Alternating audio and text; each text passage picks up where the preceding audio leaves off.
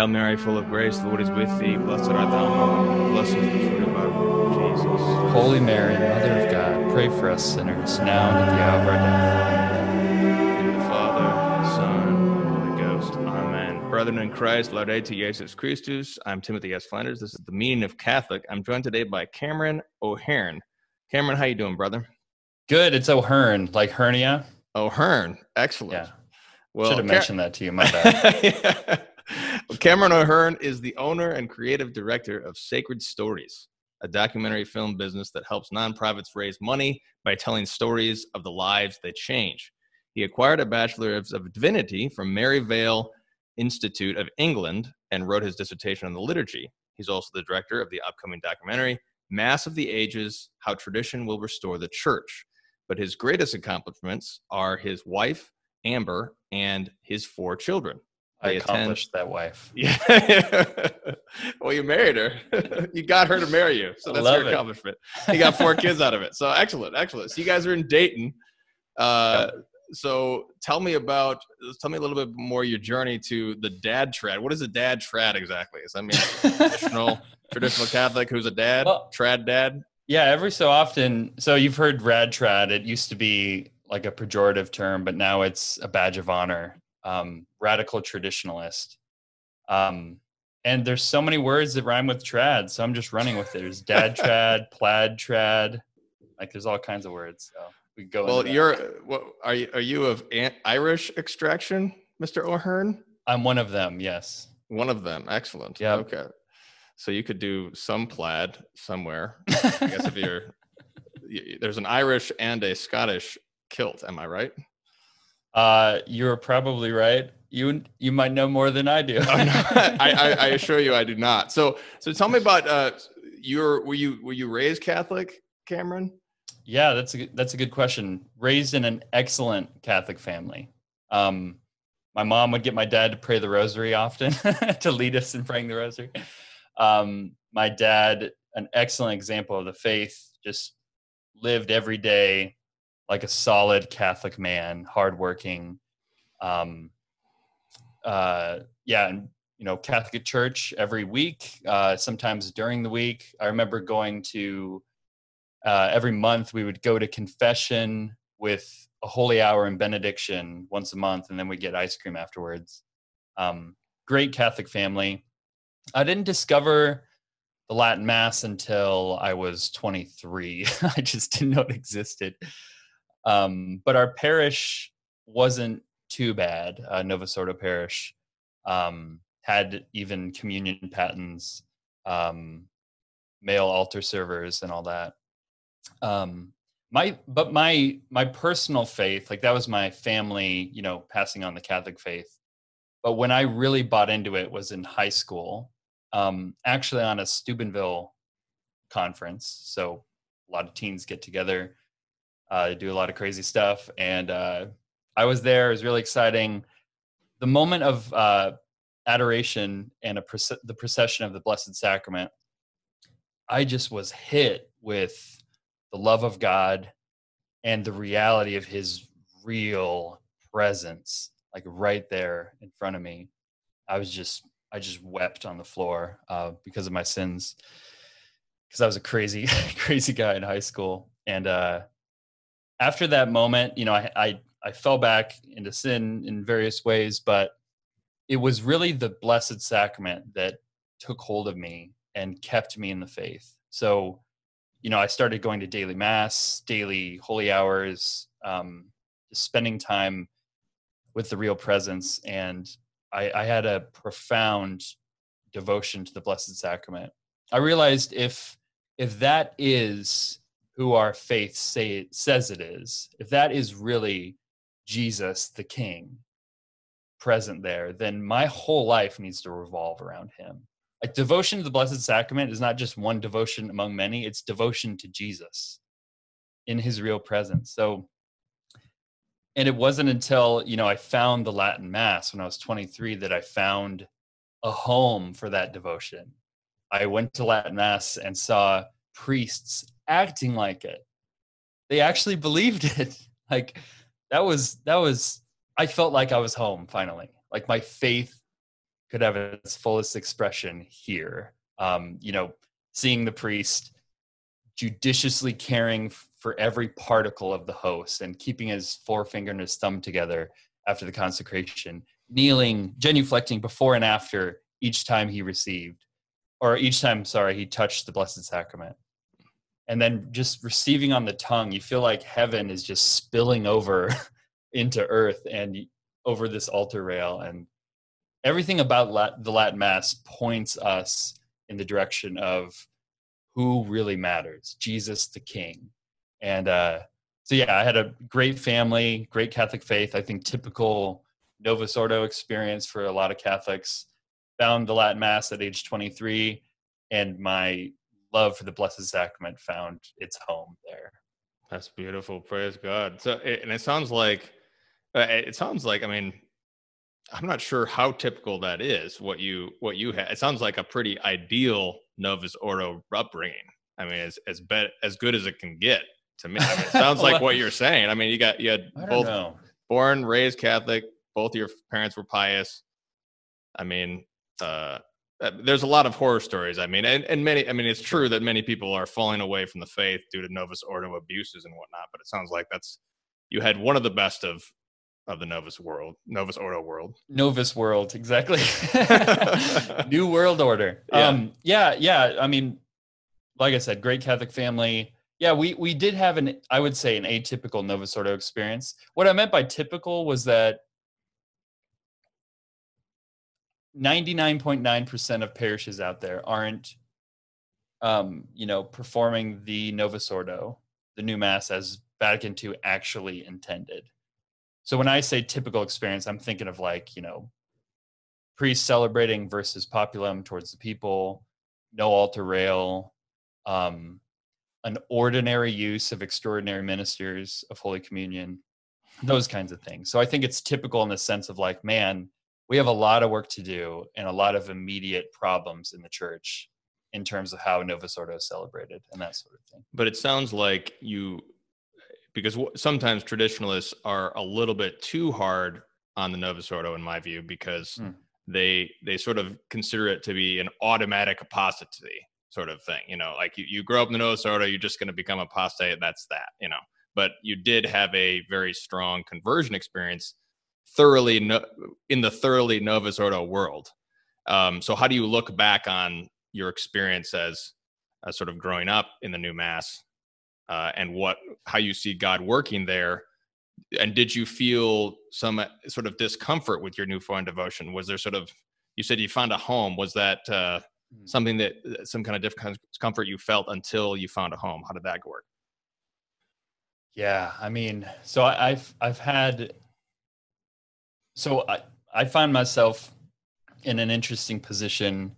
You know, when when I would go do donuts and coffee after mass at a traditional mass and you know those conversations tend to get into like who's a heretic? What counselors are, are valid? Um, and and this or that the other thing. But i find myself sometimes defending vatican ii um, in certain crowds. But i mean this we could talk about this for hours because w- when you say novus ordo like or when anyone says it, they could mean one of a few different things. They could mean what is actually written in Sacrosanctum Concilium in Vatican II. They could mean the rubrics, which is like this radical reconstruction of the liturgy, uh, authored by Bugnini. They could mean the typical Novus Ordo experience, which is even further removed from those rubrics. And I think when people hear Novus Ordo, they think of that third one. They think of just their typical parish experience, which is so far removed from what Vatican II intended. So, um, yeah, I, I have, I have, um, the, here's the way I put it is my experience of coming to the faith at this retreat uh, was a good thing. And there's a lot of young people who get their faith awakened at events like this that's planting a seed. Now, the problem is we have a lot of these events that have been going on for decades. But we see a steady decline in Catholic belief about the real presence and a steady decline in mass attendance. 23% of young people, young Catholics attend mass. You know, 60% of Catholics who attend mass every Sunday, only 60% believe in the real presence. We have an equivalent of half of the priests that we had in the 50s for the Catholic Church. So I see those seeds as being good and important, but we also need the soil. And I, I think the Latin Mass is the soil for that faith. And that's what I mean for finding a home. I felt like I had this strong devotion to the Eucharist, this strong faith because of my family, because of this experience, because of a regular prayer life. Um, but it felt out of place to some degree going to the typical Novus Ordo when the priest is not acting like the Eucharist is the most important thing on earth. Um, the Eucharist is not treated like a king, like it's Jesus here now, Almighty God. When I receive the Eucharist, I come into contact with Almighty God. So that's what I mean by I found a my faith really found a home in the Latin Mass. I think there's there's so many problems. There's much smarter people than me.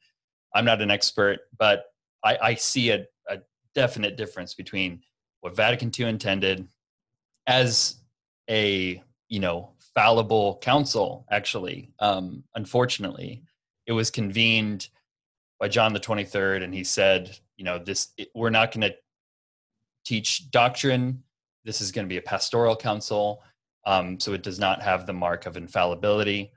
And then Paul VI reiterated that when he took over. So it's really it's really messy, but I just know that what Vatican II intended, what Bugnini did to reconstruct the liturgy, was eye opening to me. Just crazy stuff, and I know you know more about that than I do. And then what's typically done at the typical Novus Ordo parish is even further removed from those rubrics. Unfortunately, I think the main the main examples of that are the abuse of using extraordinary ministers ordinarily of Holy Communion ordinarily. Because that affects us. Everything we do at the liturgy, especially, affects what we believe. So, you know, the ordinary use of extraordinary ministers, not using a paten or an altar rail to catch uh, the sacred host or particles that fall, that's tragic.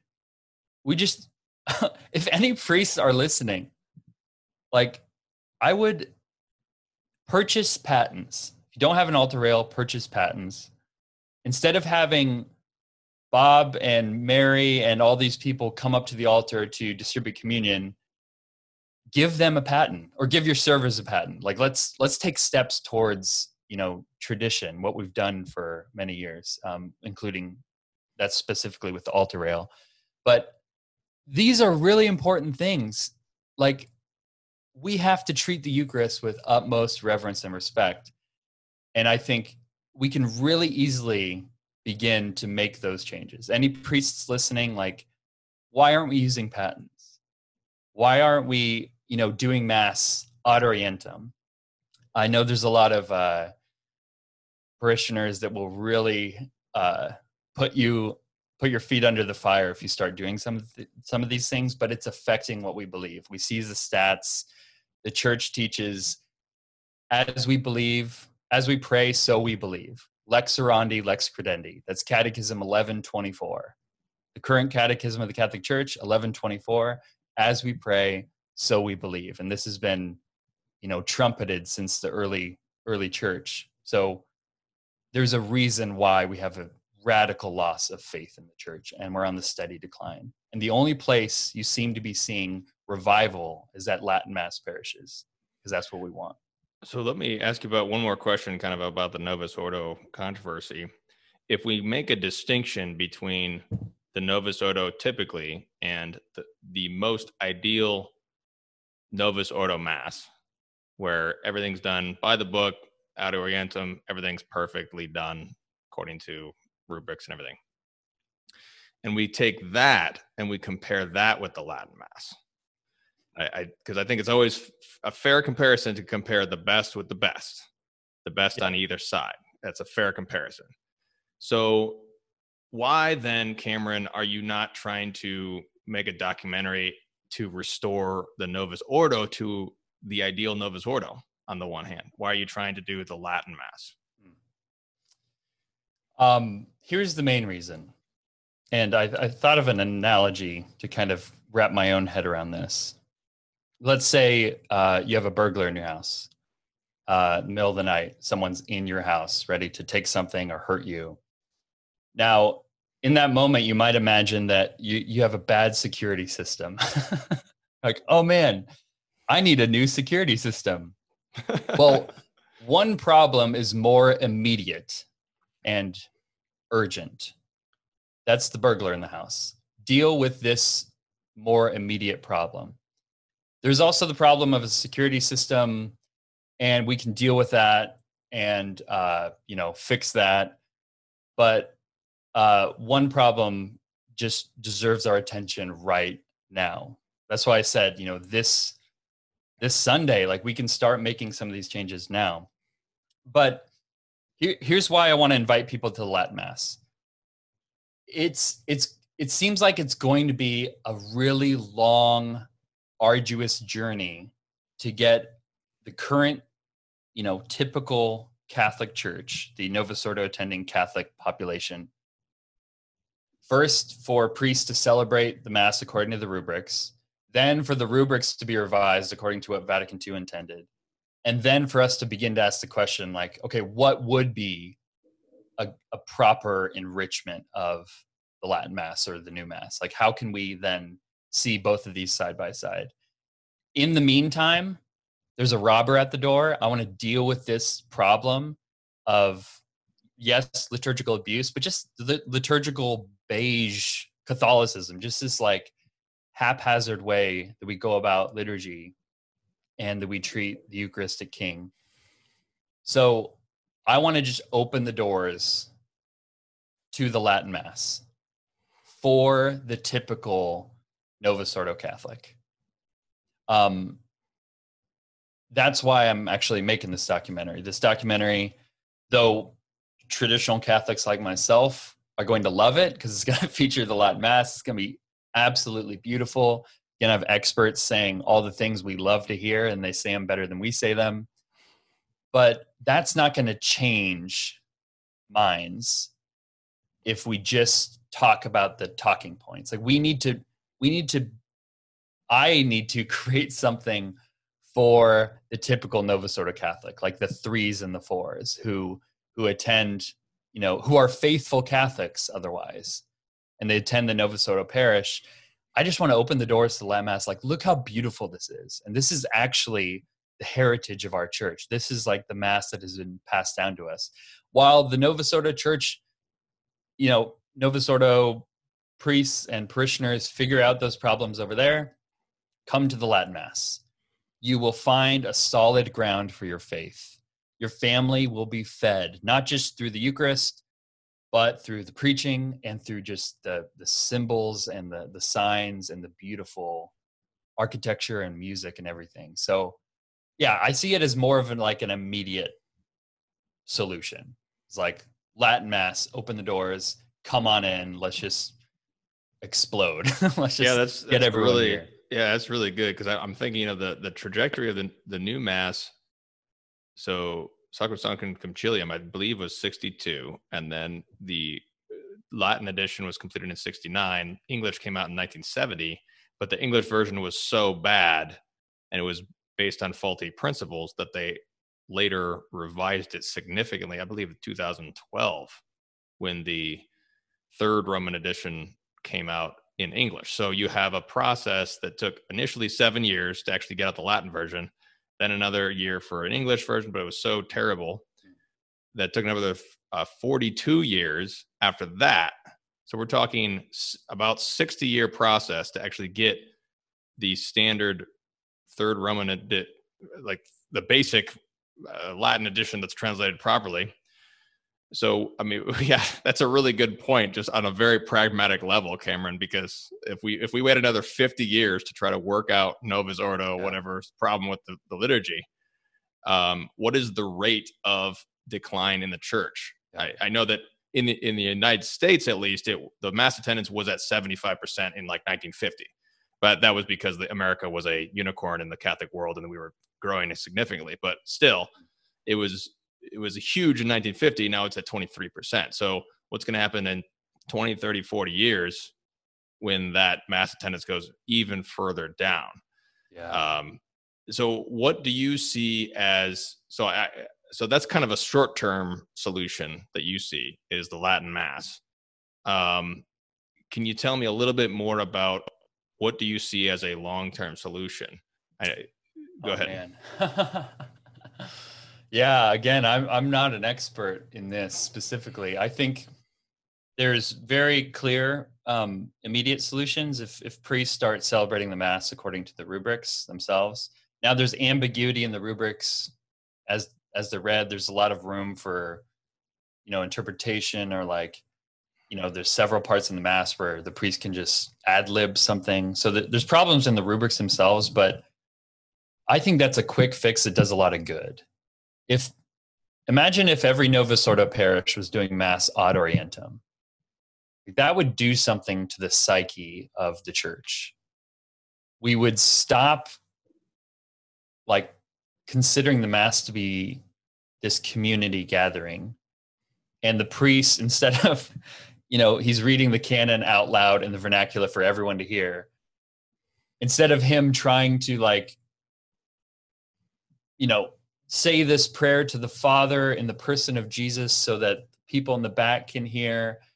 Um, and at a certain point, like when is he not talking to God and when is he talking to me? It sounds like he's talking to me. It's kind of weird.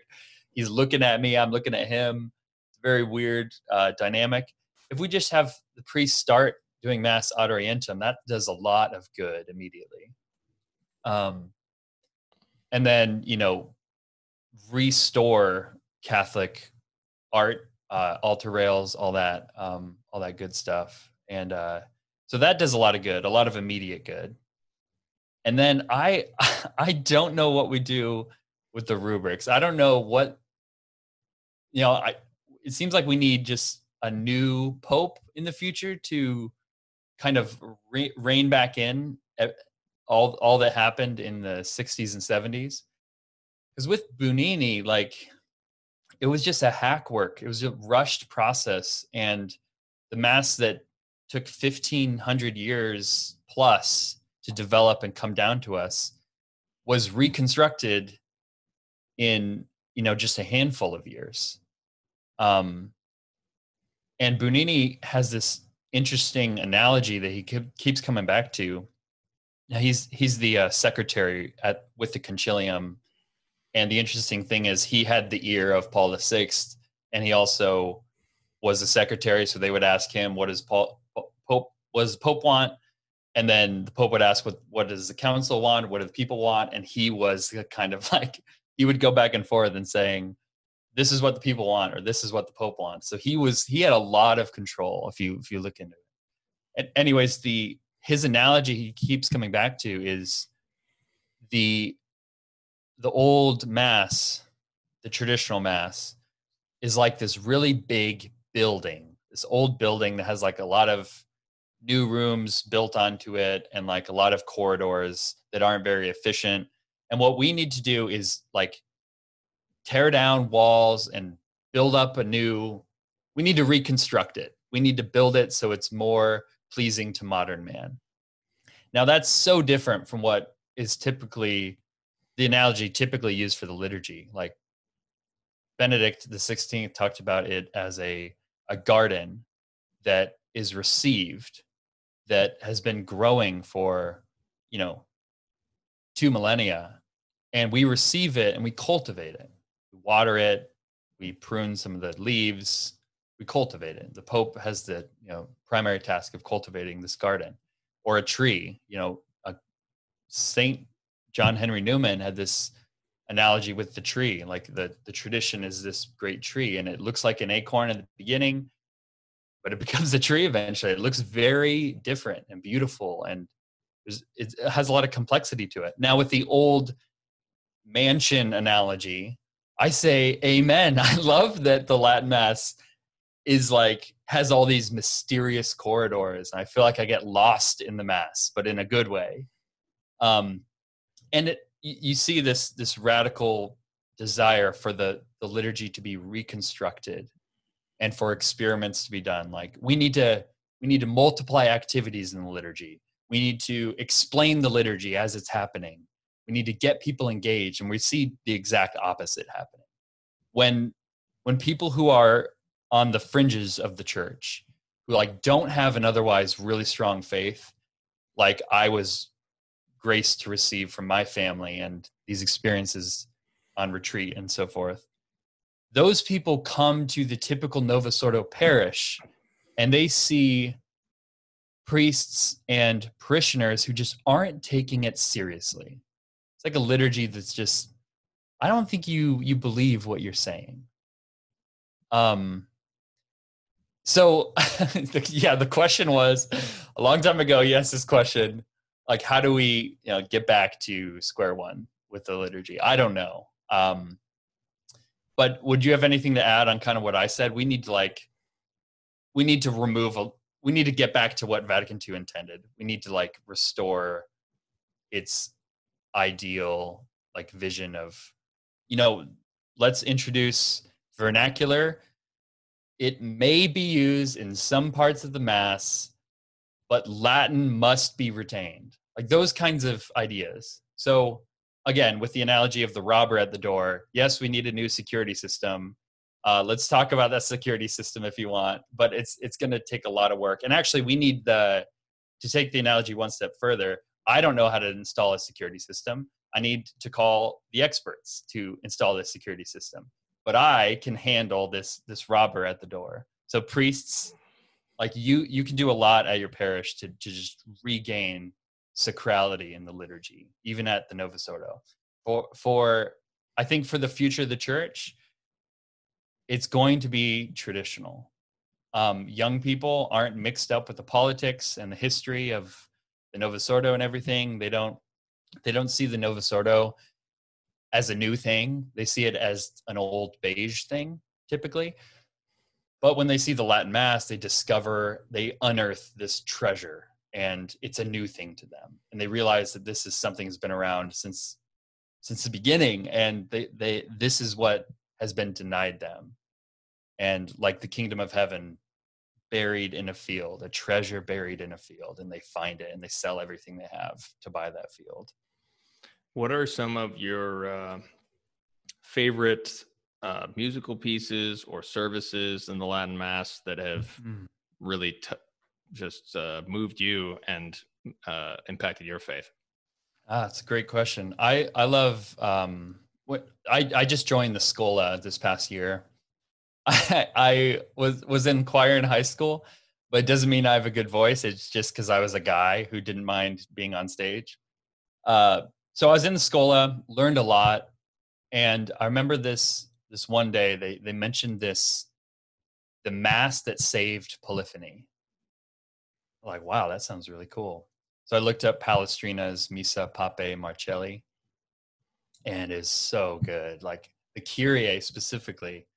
The reason the reason why it's in our uh, teaser teaser film where it's the Latin Mass in five minutes was because it just like it was perfect. It, I love that piece so much. Just the the swelling of this Lord have mercy, Christ have mercy, and how how it builds and it just cries out for mercy um, as opposed to this you know dialogue of christ have mercy christ have mercy lord have mercy lord have mercy. It's just man how did we get to that from from there? Like this mass that saved polyphony. Yeah anyways i'm, I'm getting on a soapbox again but i just want to say That's i it, love yeah. Missa Papae marcelli um, i think uh, victoria has a lot of amazing pieces in terms of like liturgies, um, I love the uh, masses. Rorati is a hard word to say. It's like brewery, but uh, masses with all the candles. Um, I love that there's no light in the church. It's very dangerous. it's not very uh, nice, uh, but it's just dangerous and beautiful. And then the Requiem Mass, specifically because that's how uh, funerals should be done, is like pray for this person's soul. That's what I want. That's what any of us want. Like, pray for me. Don't talk about how great I was or whatever. Um, like, I remember at my dad's funeral, uh, he died two years ago um, in April, April 16th, 2018. And uh, at his funeral, uh, there was a really good priest there, uh, Ordo. And uh, I was so glad the priest did not say, like, let's celebrate his life. Like, that drives me crazy. This, my dad, the best man I know, I, I knew him up close. Like I, I, he served like no one else. Um, just anyone who knows him knows he's just he's one of a kind. He is now meeting the judge face to face. He's not perfect. He wants me to pray for him. He wants me to, and so when I gave like a little eulogy, that's what I ended with. I said, "Please pray for him." Like that's what he wants. That's the best thing you can do for him. That's the most love you can show my dad is is pray for him. Um, so that's why I love requiem masses. We pray for the dead. We don't celebrate them, um, and that sort of thing. So yeah, what what about you? Oh, uh, Tenebrae service is my favorite service. Um, okay, remind me what that is again. It's the uh, Miserere Mei. Um, it's the Good Friday on. Well, it's actually um, starts Wednesday night in Holy Week, it's just the matin service. Hmm. Um, it's actually it's actually not a mass. It's it's the divine office. Um, yeah. but it's uh has my favorite piece is Miserere Mei by Allegri. Mm. Um, yeah, that's a good one. Yeah. Um, what was there a moment that you remember that uh, it sort of clicked for you and you knew you were going to be a trad dad for your, for your life? Oh man, the first time I attended Latin mass, that's all I needed. Um, so two, I noticed two things. First was, like I said before, proper respect for the Eucharistic King. But the second thing was it was a mass, and it was a low mass. Um, it was a mass that I could actually pray at, which was a new thing for me. Um, so is at that moment you know, uh, just a short aside, uh, Benedict the Sixteenth uh, says that he's kind of bemoaning all this chatter that happens during the mass, not just people talking, but the, how the, the priest prays the prayers. It's mostly out loud in the vernacular. And he says, We become overwhelmed at mere words when we should be encountering the word. Um, and we need silence to encounter God. That's his language, is silence. So, yeah, it's just, I'm wearied. My attention is wearied by the time I get to the, the consecration at the Novus Ordo parish, typical Novus Ordo parish. Like, my attention is wearied. It's just so much talking about God or talking to God, and it's just all out loud. Um, and then so I find myself at the consecration just like, oh man, it's just I'm I'm weary. But at the Latin Mass, oh, just like the silence. I just sink into it and I can actually pray. And I'm not, it's not this flat linear thing where I have to be paying attention to this word that the priest is saying right now. Um, now the Latin Mass has lexical landmarks where he says something and you're like, yeah, you can be with him in that moment. Orate fratres, like let us pray. Um, but I can maybe the introit really like hits me. And so I'm praying the introit you know, up until the consecration. I'm just like letting it sink into me. And so that that was the moment where it's like, wow, this is something else. I want to keep going to Latin Mass. That was also the time where I was dating my uh, future wife, and uh, it was harder for her to appreciate the Latin Mass. So I remember have met having many conversations with her, and she doesn't mind that I share this uh, about me saying, you know, the Latin mass is better. He's like, you can't say it's better. I said, no, it is because it's it's more in line with tradition and that's we're catholics like we we embrace tradition. Or it's you don't have to worry about rubrics being sloppy or whatever it's just um it's better. And she said well then you're saying you're better. I'm like no it's it's it's better medicine. I'm sick. I i want this medicine for everyone. And so we had those conversations i think a lot of people can have especially when it involves family and friends uh, about the latin mass. And eventually i said um, i've only said this once. I think in our we were we were engaged to be married so we're you know we're in it to win it. And this is the only time i've said this but i said this is a non-negotiable for our family. And man that that landed really heavy and uh it took a few days for us to like begin to talk about you know talk about it again and like okay and she she's an amazing amazing supportive holy woman um i don't have that kind of humility in me and she she just submitted to that said well you're the father of our family and our future family. I know you will love you love our family and you have what's best in mind for us. Fast forward to today, she can't imagine her like attending anywhere else. Now we attend Novus Ordo occasionally throughout the week, but in terms of raising our family with a mass, like we're both completely in.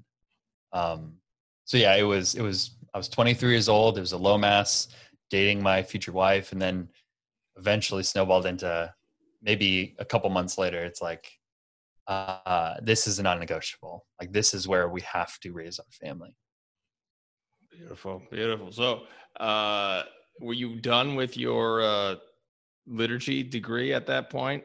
No, I okay. I um, I just got out of missionary work, started dating Amber, and uh, at that time I got a job uh, as the video guy for another uh, Catholic ministry and got married to my wife, started studies. So I was doing studies while we were newlyweds and I was, um, you know, started my career basically.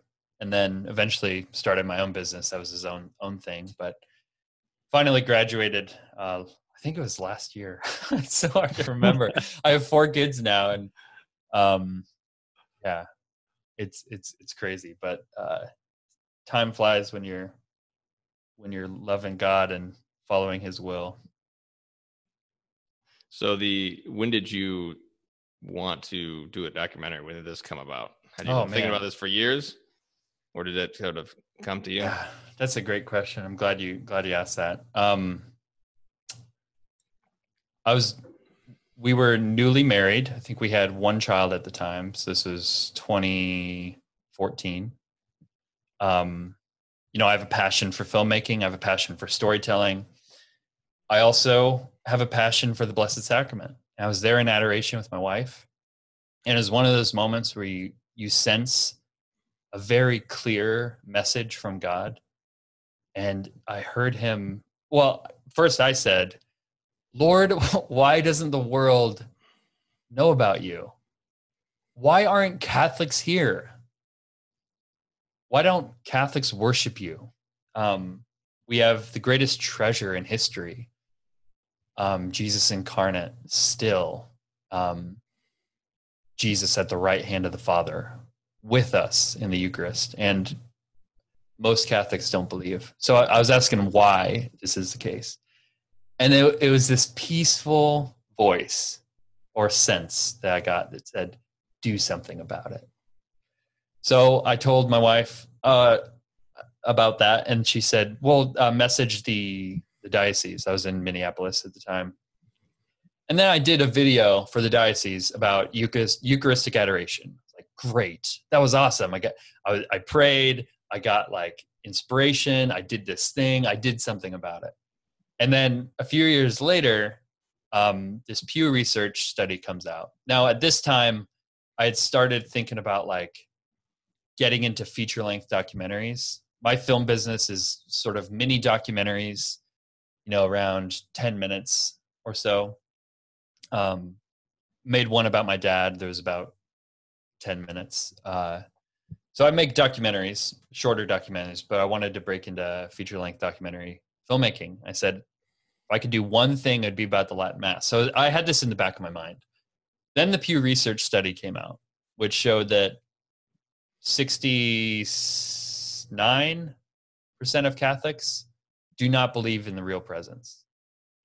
69%. I couldn't, I, well, I, in one sense, I could believe it. I remember there's a lot of uh, chatter on Twitter and so forth about like, why, how could this be? And to me, it was just obvious, you know, we're not acting like it.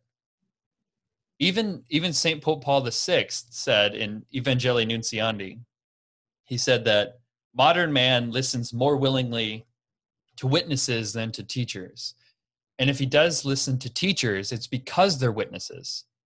So we cannot, Monday through Saturday, no matter how good our catechesis is. And this is what people were saying. They're saying, oh, we need better catechesis. Yeah, that's true. Um, or they, they would come up with with all kinds of things, but they never they never mentioned the elephant in the room, the burglar at the door, the the we're not acting like it. It's as simple as that. It, you could have the best catechesis from Monday through Saturday, but if you're not acting like it on Sunday, if dad is not acting like it, if our father is not acting like it, uh, our faith can be strong, but it starts to wear wear us down. Like if I say to you that communion in the hand causes about one particle for every communicant to fall on the floor. Um, you would say, "Wow, that's that's that's crazy," or "How do you know that fact?" Well, this is in Kwasniewski's new book, um, "Reclaiming Our Roman Catholic Birthright." He, references a study done by Father X. I think he just doesn't want his. I don't know, Father X. Uh, he's a chemist, Father X, and uh, he studied, you know, communion on the hand with unconsecrated hosts and found that on average for let's 100 you know receptions of communion in the hand that there's over 100 so about 118 particles that are left over now i don't know about you but at every novus ordo parish i've been at when people receive on the hand they're not diligently looking for the particles like i was actually taught at my novus ordo parish growing up was you can receive either, but if you receive on the hand, like check for particles and this and that. But I mean, that's just not the case 99.9% of the time. So I can say something like that. And when priests hear that, or when, you know, Catholics hear that, they can brush it off. And I think the reason for that is because we've just like domesticated our faith and we've softened our beliefs. And you know, Sunday after Sunday, if the liturgy is expression of our faith, if we see dad not acting like it, then that starts to affect what we believe. We start to come up with excuses like, well, it doesn't really matter, or um, Jesus has has you know, Jesus can handle it, or or maybe, you know, he he somehow magically like you know he removes himself from the presence of those particles which isn't true. Um and what we we just don't deal with the facts. We don't we don't really believe i think. I think we don't we believe but we we don't really believe i think that's the problem is yeah 69% catholics don't believe so that means 30 31% of catholics do believe but what are what's the percentage of those who really believe who like who really believe. And uh, so I, yeah, I think that's that's the whole thing. I actually forgot what question you asked. Oh, I was just talking about the documentary. Yeah, that, yeah. I, so the Pew Research came yeah. out. I said I heard it again. Do something about it.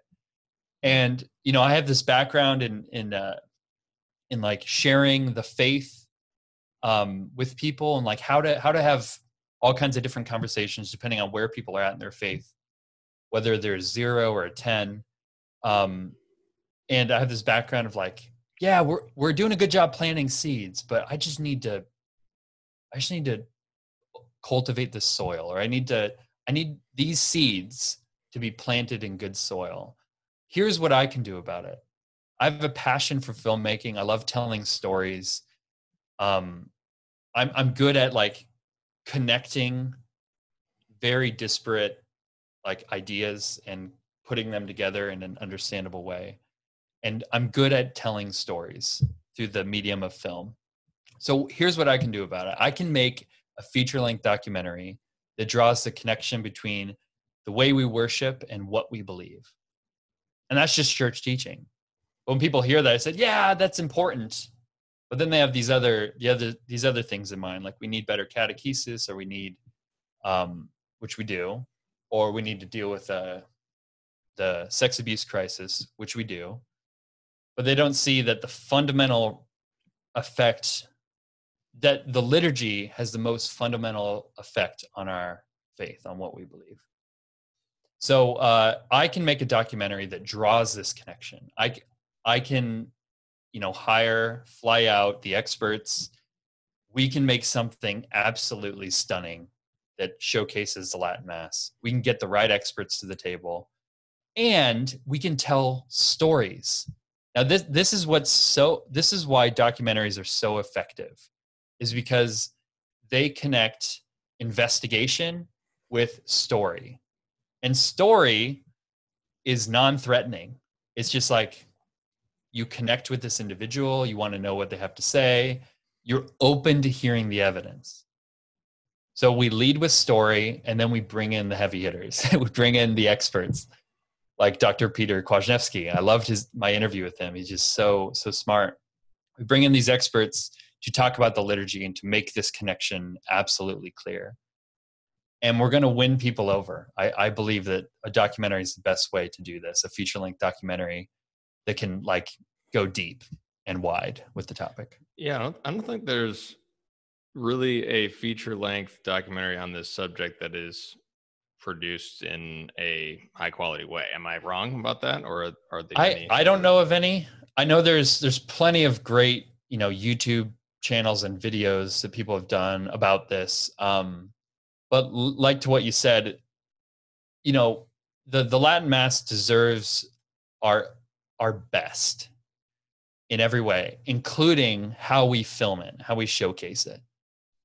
So that's why I'm running this documentary is because if we re- if we hit our goal uh, on Kickstarter, we can bring in the big guns. We can do something absolutely stunning that's why I put my own money forward to actually get this teaser film filmed and get some interviews filmed.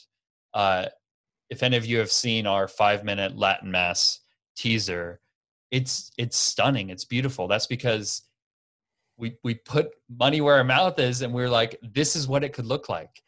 Now we did that with a few thousand dollars and a lot of volunteers now, what what happens if we have a proper budget for this thing, where we can include, you know, high, much more interviews. We can include stories.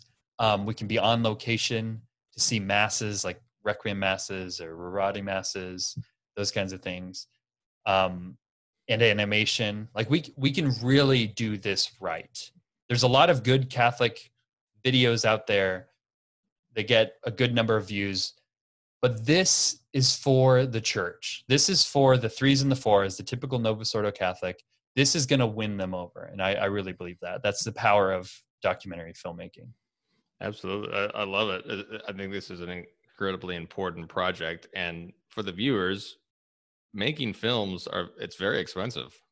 You have a yeah. you have a ton of people who are doing. I mean, you, people don't see this because I mean, you could just you could just watch the credits at the end of any movie. I mean, you've got hundreds of people involved doing all sorts of different things to make this happen. And I love what you're saying. The Latin Mass does deserve the highest quality film to showcase the high, highest quality earthly thing that man can do on this earth. Hmm. Absolutely. I love it. Uh, so, what is the next can you tell us about where you're at with the funding? What's the next step? How can we support this? Great. Let me just look it up. Um, it changes every minute. Uh, we we had a really good last few days. So excellent. Yeah, we're at forty one thousand one hundred and seventy six. I believe that's uh, uh, 40 or 53%.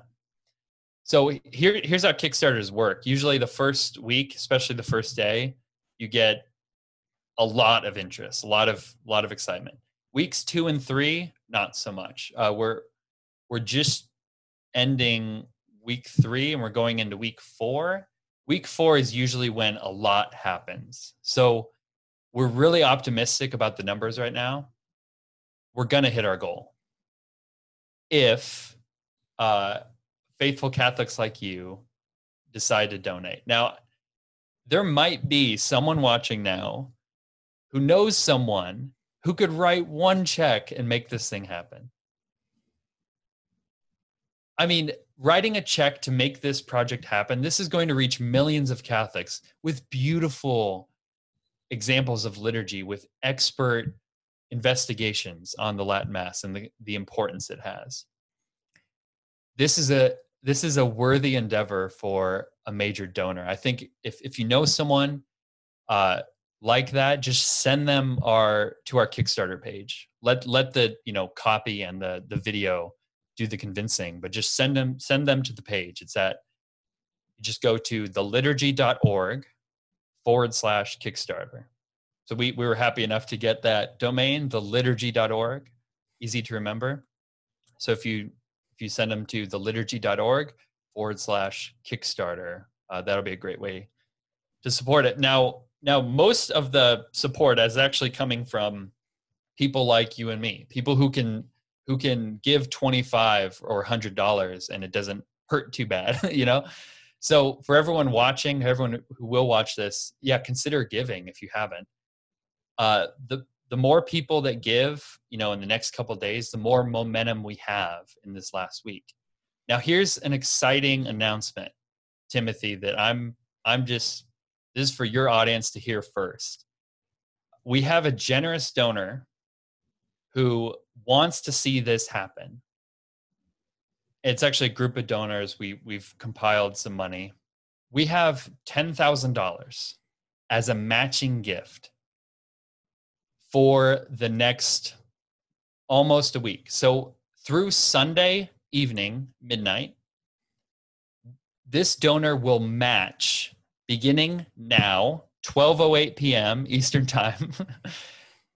uh, this donor will match every donation, every gift up to $10,000. So like if you're looking at that $25 level, if you give it that, that's 50 bucks you've just put towards this project. Maybe there's one of you that's like i think i could swing the 2000 you know subdeacon level. Um well if you swing it that's going to be 4000 we have for our project and then we're we're certainly going to hit our goal you know? So you know we need 30,000 in just over a week and we have a matching donor giving up to 10,000 through Sunday at midnight so uh, tell your friends. Uh, give now. We're at forty-one thousand one hundred and seventy-six. So every donation that comes in after that point, up to ten thousand, is going to be matched. Now, here. Oh, did you want to say something? Oh, go, go, go ahead. Go ahead. So the, the last thing I'll say is, what happens if we just completely blow through our goal? What if what if we just raise like a quarter of a million dollars? You know. Um, well, here here's what's going to happen and here here's like my plan is we don't just need one documentary we need a series like we need the the liturgy is such such a complicated historical thing a nuanced thing it's such an important thing that we need time to investigate it so like if you just think about the qualities of the latin mass silence mystery tradition latin each of those could be an episode, right? each of those could be its own film. We bring in the experts, we put our money towards the most beautiful cinematography. And if we blow past our goal, we're just going to make more. We're just going to do more. So it won't just be one documentary.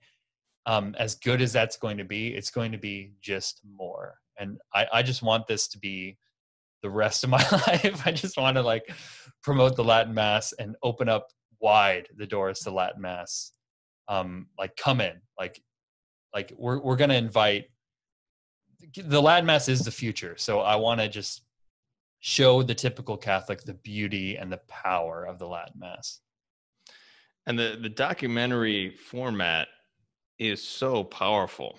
Yeah. To be able to see that and then it gets mass produced.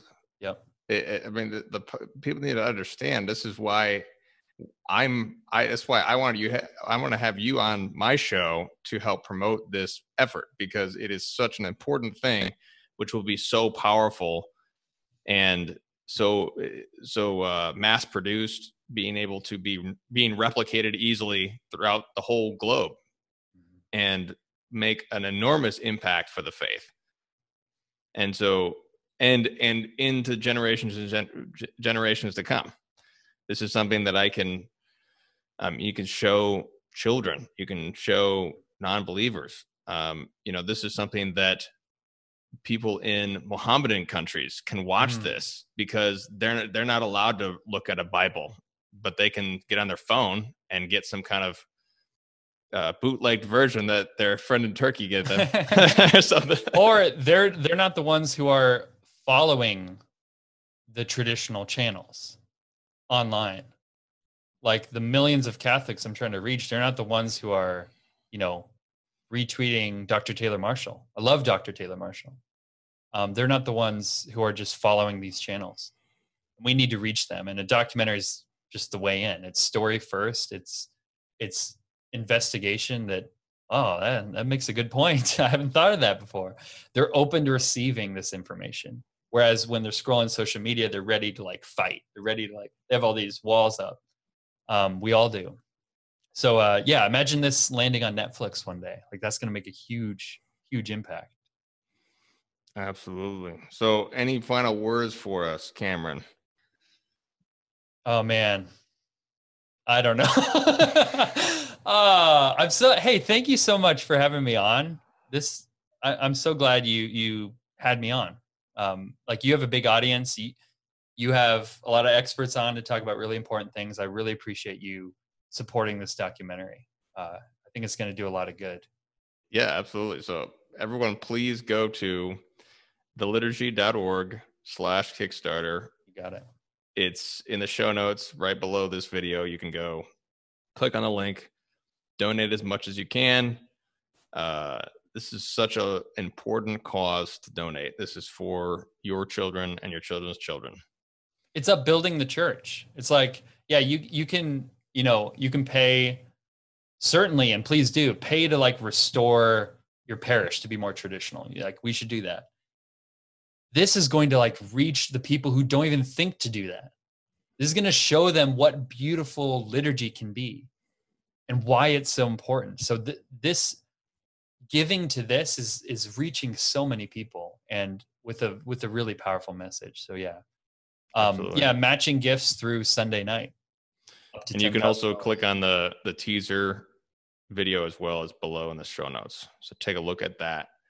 So let's pray on our father to close All us right. out and let's pray for the success of this effort and for the restoration of the liturgy let's pray reparation for all the blasphemies and ingratitude to our Lord and the Blessed Sacrament. And we pray especially for the souls of our brethren that they may be converted to the faith, converted to true devotion to the Blessed Sacrament, and that tradition will be restored in the heart of the church and the heart of our children. Mm-hmm. name of the Father, the Son, the Holy Ghost. Amen. Our Father who art in heaven, hallowed be thy name. Thy kingdom come, thy will be done on earth as it is in heaven.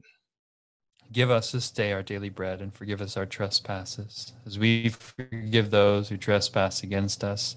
Lead us not into temptation, but deliver us from evil. Amen. name of the Father, the Son, the Holy Ghost. Amen. Forgot to mention 13 years since Summorum Pontificum. yeah. Oh, I didn't uh, even mention that. I know you wanted to end there, but no, hey, that's great. That's great. Thank yeah. you, Benedict the Sixteenth. I would not have found the Latin Mass if it wasn't for you. yes, 13 year anniversary. There it is. 7 7 2007. Excellent. That's the day. Excellent.